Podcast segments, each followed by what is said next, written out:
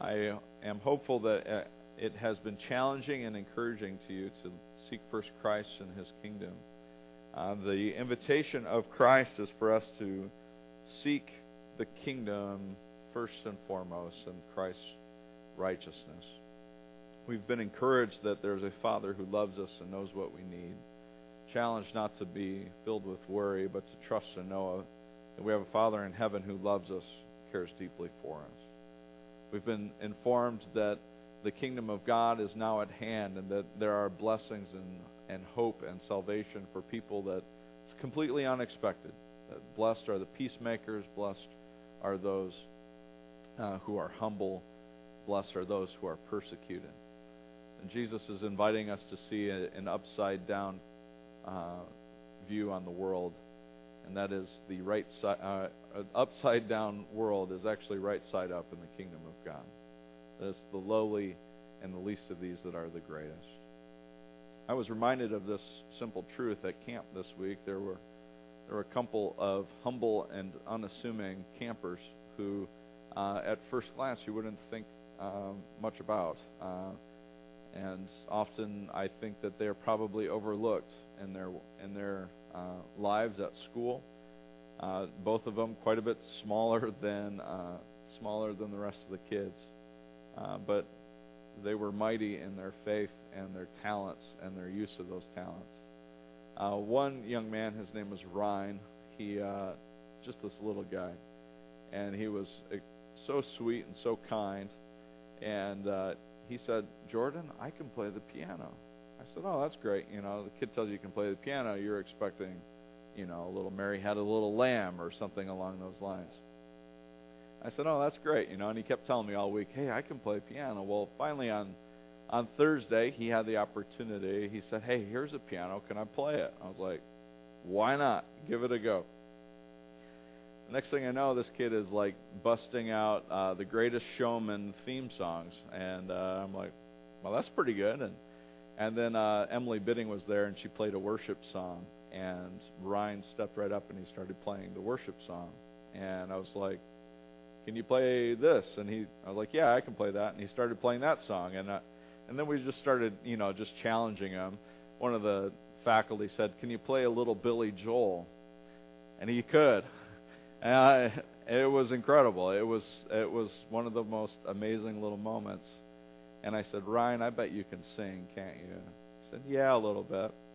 And this kid had perfect, just beautiful pitch, and he started singing a worship song. I was just like this small, unassuming little kid. Well, then we uh, we have uh, we have campers pray during uh, before the meals, and uh, there was another young man, Caden and it, just another just young, unassuming young man, and and uh, he he prayed, and it was like you were entered into the inner sanctuary with God when he prayed, and you were praying with. Um, honestly, Sally, it was like praying with Harold. His love for God, it was like, holy cow, this kid's been talking to God for forever. And then he closes his prayer, and in the sweet and precious name of Jesus, my Lord and Savior. I'm like, like who is this kid? And none of us felt worthy to pray at all after after him. Uh, but I, I share those stories with you just uh, because those were those just those moments where you felt like God's kingdom was breaking in, and we feel so hopeless about um, feel so hopeless about the world at times. We can be fearful as Christians and and uh, filled with a lot of worry. You know, Jesus, he teaches us that um, that that nothing will overcome the church. In fact, he says that the gates of, of hell won't overcome. the gates of hell won't uh, won't overcome.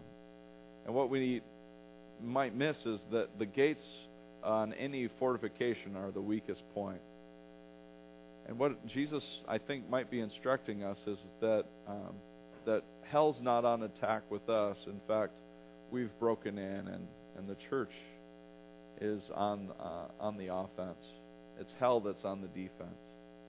And I think we live in a world sometimes where we're fearful that the that hell is breaking in on us when we're storming the gate, and the gates of hell won't prevail against the church.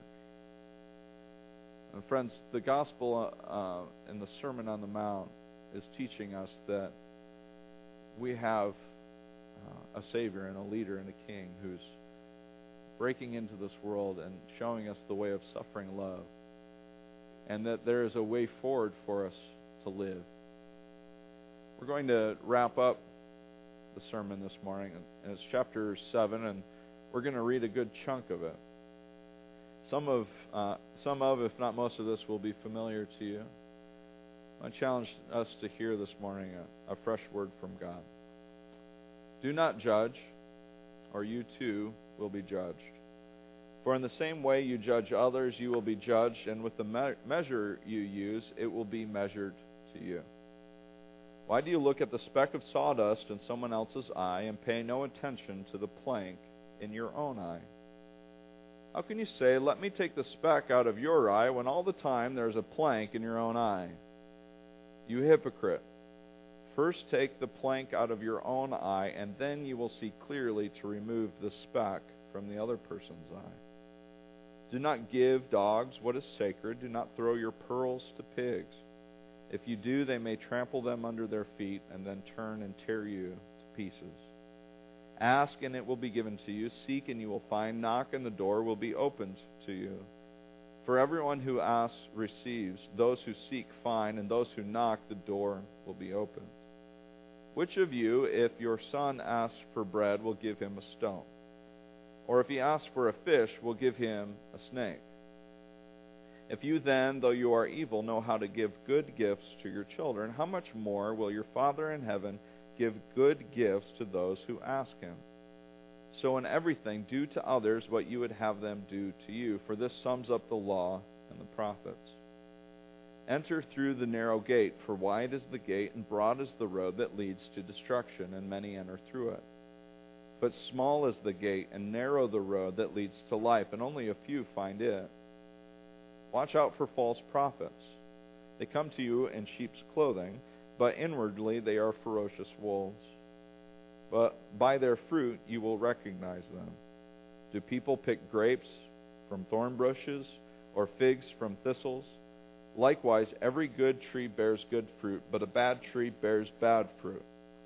A good tree cannot bear bad fruit, and a bad tree cannot bear good fruit. Every tree that does not bear good fruit is cut down and thrown into the fire. Thus, by their fruit you will recognize them. Not everyone who says to me, Lord, Lord, will enter into the kingdom of heaven, but only those who do the will of my Father who is in heaven. Many will say to me on that day, Lord, Lord, did we not prophesy in your name, and in your name drive out demons, and in your name perform many miracles? Then I will tell them plainly, I never knew you. Away from me, you evildoers. Therefore, everyone who hears these words of mine and puts them into practice is like a wise man who built his house on the rock. The rain came down, the streams rose, and the winds blew and beat against the house, yet it did not fall because its foundation, its foundation on the rock. But everyone who hears these words of mine and does not put them into practice is like a foolish man who built his house on sand. The rain came down, the streams rose, and the winds blew, and they beat against the house, and it fell with a great crash. When Jesus had finished saying these things, the crowds were amazed at his teaching, because he taught as one who had authority, not as the teachers of the law. How do you prefer to be treated? I spent the last uh, week with fourth, fifth, and sixth grade kids, and I had to say a few different times that you need to go and treat others the way that you want to be treated. I've been in classrooms, uh, one in particular. I'd like to say the teacher's name in the class, but that's over. The class year is over, and uh, I'll cut him some slack. But I subbed in there one time, and I said, I'm never doing that again because I had to teach the kids over and over again treat others the way you want to be treated. And apparently they wanted to be treated like garbage and belittled and yell at each other. And they ate each other alive. Um, I think the Donner Party was a more friendly bunch. Honestly, they were terrible. And I was like, I'm not doing that again. Uh, bad joke, I know. I'll keep moving on. Uh, but Jesus, he sums up for us his entire sermon so simply treat others the way you want to be treated. As a father, I want to give my children the very best thing that I can give them, and that's a relationship with their Heavenly Father. And as I look at our world and I realize that this is not always the thing that our fathers pass along to their children. And sometimes it's abandonment, sometimes it's insecurities and frustrations. But as a child of God, I want to offer the same gift to my children. So as we close out the Sermon on the Mount, I want to offer us a simple encouragement to live the words of the Sermon on the Mount. Today's text is a popular one. It's popular between followers of Jesus and even popular among those who are not.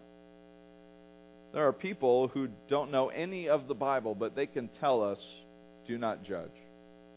They probably know the golden rule, too treat others the way you want to be treated, but that's not the particular quote they say as often.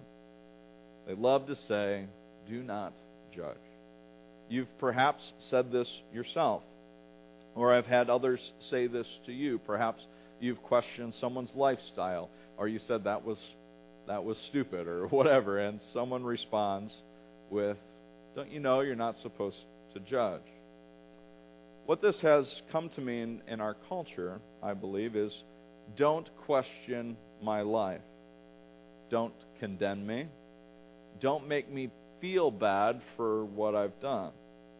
We have taken Jesus' words, do not judge, and we've used them here as a permission slip.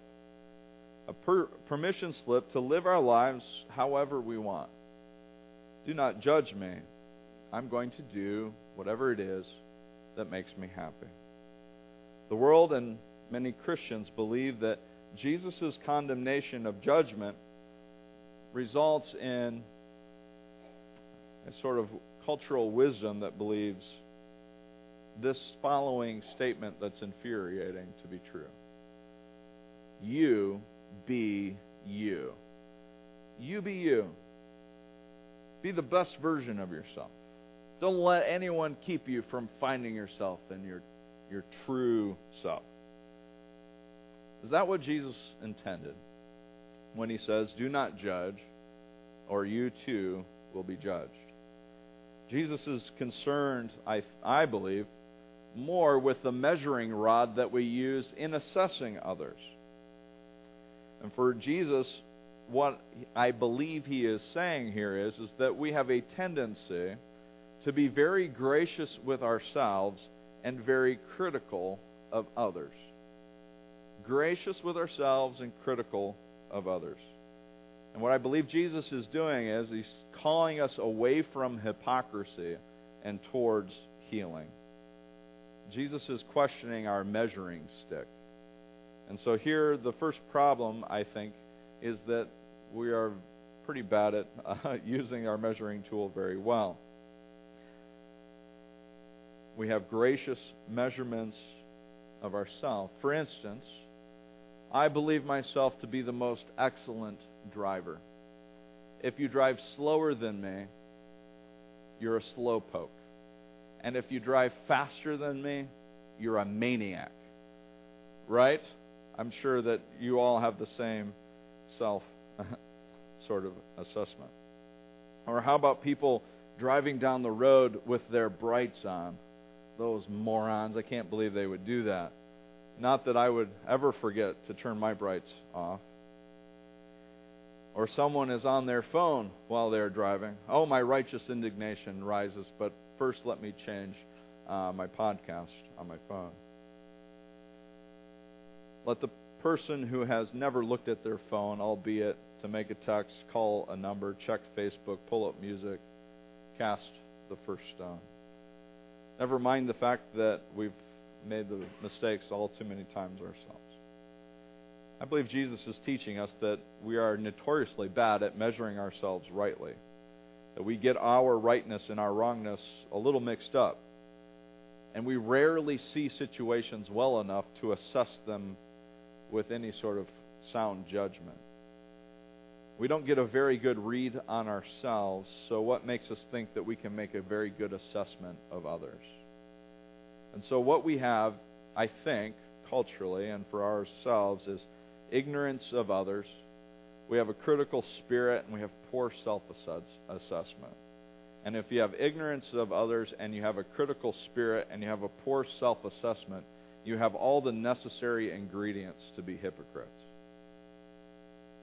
And I think that that's the point of Jesus' teaching here at the front end of our text. This hypocrisy alienates us from really being very helpful. Jesus instructs us take the plank out of our eye so that we can see clearly to help the person get the speck out of theirs. Jesus is concerned with hypocrisy and he's concerned with us helping. And so I think we need to get the right ingredients so we can be helpful. Instead of, uh, instead of ignorance of others, we should seek to understand. Instead of just sort of condemning someone and saying, you know, they're that way and who cares. Get to know them and seek to understand who they are. Instead of a critical spirit, which is so easy to have, we must have an encouraging spirit and find ourselves before God saying, Let me have a spirit of encouragement. Instead of poor self assessment, I think we need to have a humble spirit. A humble spirit that clearly confesses, uh, uh, clearly seeks, or, I'm sorry, confesses their sins and clearly sees our own faults. And so let's see if this checks out. Jesus is teaching us I believe, a measurement of grace. Treat others the way you want to be treated. I am quite forgiving of myself. How are you at forgiving others? You know, I, I think about going to uh, I think about going to Subway, and literally every time I go to Subway, you know, they cut the sandwich in half, and Wendy and I get the same exact sub, but the half isn't a real half, right? There's a side that's a little bit bigger than the other. And you know who gets the bigger half? This guy. This guy. Every single time, you know, I treat myself well. The point of today's sermon is give the bigger half of the sandwich to the other person. I know, it's pretty complex, deep stuff here, guys. But if we would get that little thing down, I think it's like the sort of domino effect where it's like, you know, I can give the bigger piece of sandwich. And Wendy's not going to finish the whole thing anyways. I get the I get the rest anyway, so I can be a good guy on the onset and still reap the reward. I know. You guys got one verse last week and it was that was it and and you know, really deep. Uh, we're talking about sandwiches this week, but, uh, but I think you get the point. If we would just start these small acts of kindness, that we would we would put others before ourselves. I want the larger sandwich, but we're called to give graciously. I make incidental mistakes leaving my bright headlights on, or I forget to turn my uh, put my turn signal on, or I accidentally cut someone off, or occasionally I might justify the use of my cell phone. How about comparing my parenting or comparing uh, my kids with other people's kids who are misbehaving? Well, at least my kids don't do that. Never mind that my kids may have just made a mistake, but man, that kid is terrible. Use the same measurements you have used for yourself with others. Treat others the way you want to be treated. And instead of a critical spirit of condemnation, what if we said we're going to offer other people grace? Jesus is not, instru- is not instructing us to not judge at all. We make judgments all the time, and wisdom requires that we assess and make right decisions. That's judgment. And Jesus, he illustrates it with shedding light on gift giving as fathers. We know how to give good gifts as fathers, even though we're, we're evil. We know to give our kids bread when they ask for it, and we know to give them a fish, not a snake. We give them what they need, and we don't give them a snake instead of a puppy we make right assessment. We make good judgments. And though we are evil, we know how to give good gifts to our kids. And I think Jesus is inviting us to treat, uh, inviting us to treat one another this way, and that it's possible for us to do that. We love our kids when we give, and we can trust and know that our heavenly Father hears for us and cares for us. So go ahead and treat others the way you want to be treated. We learn in the scriptures that God is a good father. We have learned that he sees what is done in secret and he rewards and blesses his children, that he gives his children what they need and he hears them and he hears their requests and he clothes them and he feeds us and he rewards us. We have a heavenly Father who loves us even though we are evil and we can still give good gifts. There is hope for us following our heavenly Father and trusting in him and seeking him to give what is good. So we use this measuring rod. The measuring rod we use is to treat others the way we ourselves want to be treated. And Jesus expects for us that we will remove the plank from our eyes, that we might see clearly and help others. The plank obscures our vision, and we can't see clearly enough to help people who are in need of it. If we continue to sin, we won't see well enough to help others. A few weeks ago, I took Audrey to the eye doctor. You've perhaps noticed new eyeglasses for Audrey, and she is doing very well with them. Now, uh, she has a fairly strong prescription, uh, and we like totally bungled the parenting thing here. Like you should have picked up on this. Uh, she wasn't walking into doors or anything, but uh, it was it was pretty bad. Like she couldn't tell the big like she got the big E, and then she failed after that. Like and she knows her alphabet. She's pretty smart, and so uh, it was bad. But she put the glasses on and and for the first time, and her way of saying things uh, were better was she said, "Daddy, everything is bigger," and so everything was bigger for her, and she could see. Well, after a week of having her glasses, sweet Audrey came up to me and she said, Daddy, thank you for taking me to the eye doctor so I can see. It's like, talk about sweet, but then also like, you know, stab in the heart. Like, you haven't been able to see this entire time. We were clueless that she couldn't see well until her well child checkup, and they picked up on it. Jesus is teaching us that we all have a hard time seeing. We all have impaired vision. And stop. Jesus is teaching us that we all have a hard time seeing. We all have impaired vision. And we are often blind to our own sinfulness. We are at our greatest blindness. We are at our greatest blindness before we meet Jesus. But once we meet him, we begin to follow him and we are shaped by him and we begin to see more clearly. We need Jesus to pl- take the plank out of our eyes. And I think that's what he's talking about when he says pearls to pigs.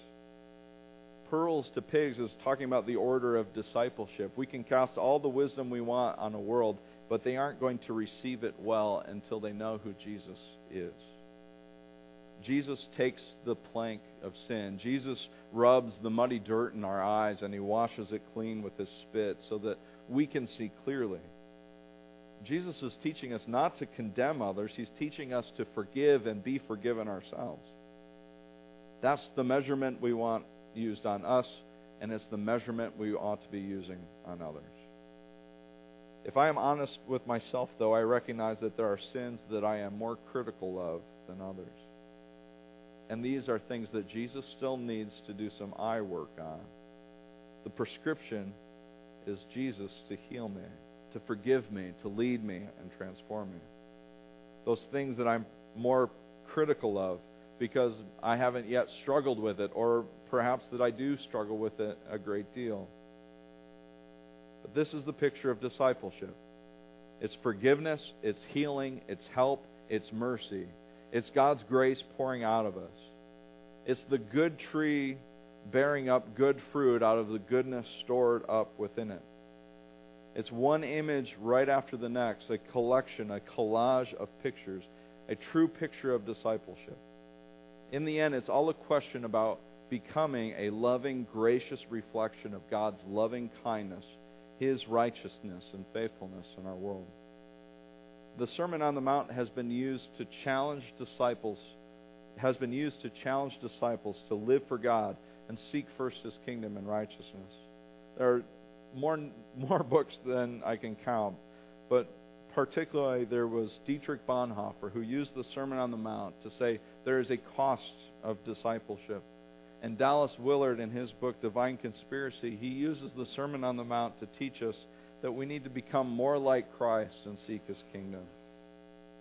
But I see not not uh, not the cost of discipleship as the greatest need today, but to reject and move away from lazy discipleship. It's human nature for us to take the easy path. Everyone finds the easy path.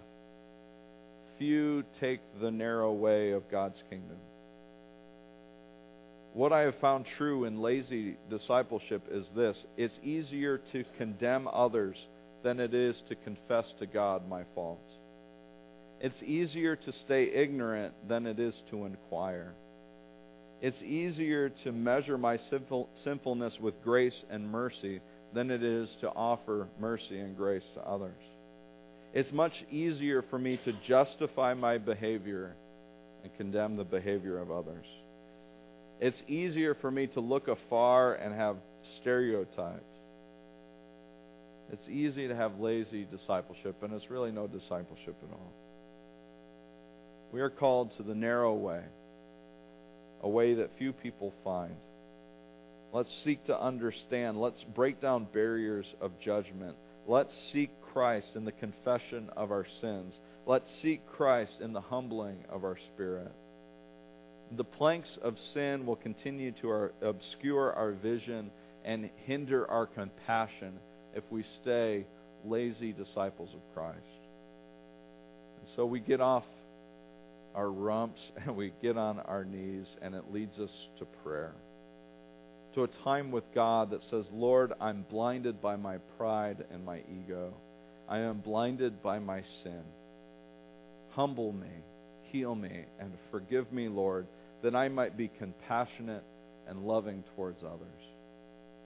When we seek forgiveness, when we seek healing and we seek help from God, we are much healthier ourselves to treat others well. We are more likely to be merciful, compassionate, and hospitable. Here's the measure that we use the measure we use is love. Love never fails, it doesn't keep records of wrongs. You see, the second part of do not judge is that God will use the same measurement he, we use on others with us. God will judge us, and He will use our measuring stick. It makes you consider how you treat people. Are you critical? Are you condemning? We don't look at this text and say, well, we should no longer worry about sin then. If we do that, then there's nothing that can be held against us. Let people just live their lives judgment free. You be you. Well, I think the cross of Christ points us to a different interpretation entirely. And here it is You be like Christ. Jesus wants all the planks of sin removed that we might see clearly, that we might see lovingly, that we might see mercifully, mercifully. Otherwise, why die on the cross? Friends, he, he longs to heal us and to love us, to forgive us. Jesus is not saying no more judging, rather, ready ourselves for the judgment of God. Good and bad fruit, false prophets and true prophets, the narrow and wide gate, these are all judgments. Will we bear good fruit? We have to discern that. So God redeems us not to offer condemnation and judgment on the world. He redeems us not to cast our pearls onto pigs and people who won't receive it. Rather, Jesus redeems us to give us our own story of redemption, saying, I once was lost, but now I am found. The spirit of this text is like Audrey's words to me. Daddy, thank you for taking me to the eye doctor so that I may see. Father, thank you for sending your Son, Jesus, that we can see. Father, I can see clearly how you have redeemed me and saved me from death and sin. I can see clearly how you have been faithful and caring for me as your child. I can see clearly how you're at work in my life and the lives around me. So please, Lord, keep improving my vision that I might see well enough to love others and treat them well. Help me to tell the story of your redeeming love, that others might come and know you too, and see you, and have their vision healed as well. God redeems us because He's on the lookout for people who will use His gracious measurement with the world. The question is will we be that people? Will we use the same measuring stick of love that God has used for us? Go and be His disciples, seeking first His kingdom and His righteousness, and share your story with someone who needs to know not the condemnation of God, but the forgiveness of God. Let's pray. Heavenly Father, we love you and we thank you for your Son. You have given us life and hope and salvation through Jesus Christ. And I ask, God, that you would continue to guide us as your children to be your servants. As we have studied uh, your, your word and the sermon that, uh, the greatest sermon that's ever been preached, and God, we, we trust in Jesus and his word to be true. Let us be a people who hears his words and obey them. And Father, for those who are far off, we pray that our message would be clear and heard well, that people would come to faith in your Son Jesus, that they would know of the hope of heaven and salvation. We thank you for the redeeming love of Christ and his healing and his grace. God, let us be a people who treat others the way you've treated us. Sacrificial love forgiveness, mercy, and grace. You are good to us, God. Let us be good to others. It's in Jesus' name we pray. Amen. We see in the scriptures a loving father who knows his children what his children need. A loving father who is caring for his creation, a loving father who has done all he can to seek and save the lost. A loving father who is redeeming us and helping us to see. We are his children, the redeemed. And so I invite you today to come and respond to him. Respond in prayer, respond in confession, respond in seeking first Christ's kingdom, respond in costly discipleship, carrying your cross. Let's stand and continue in our worship.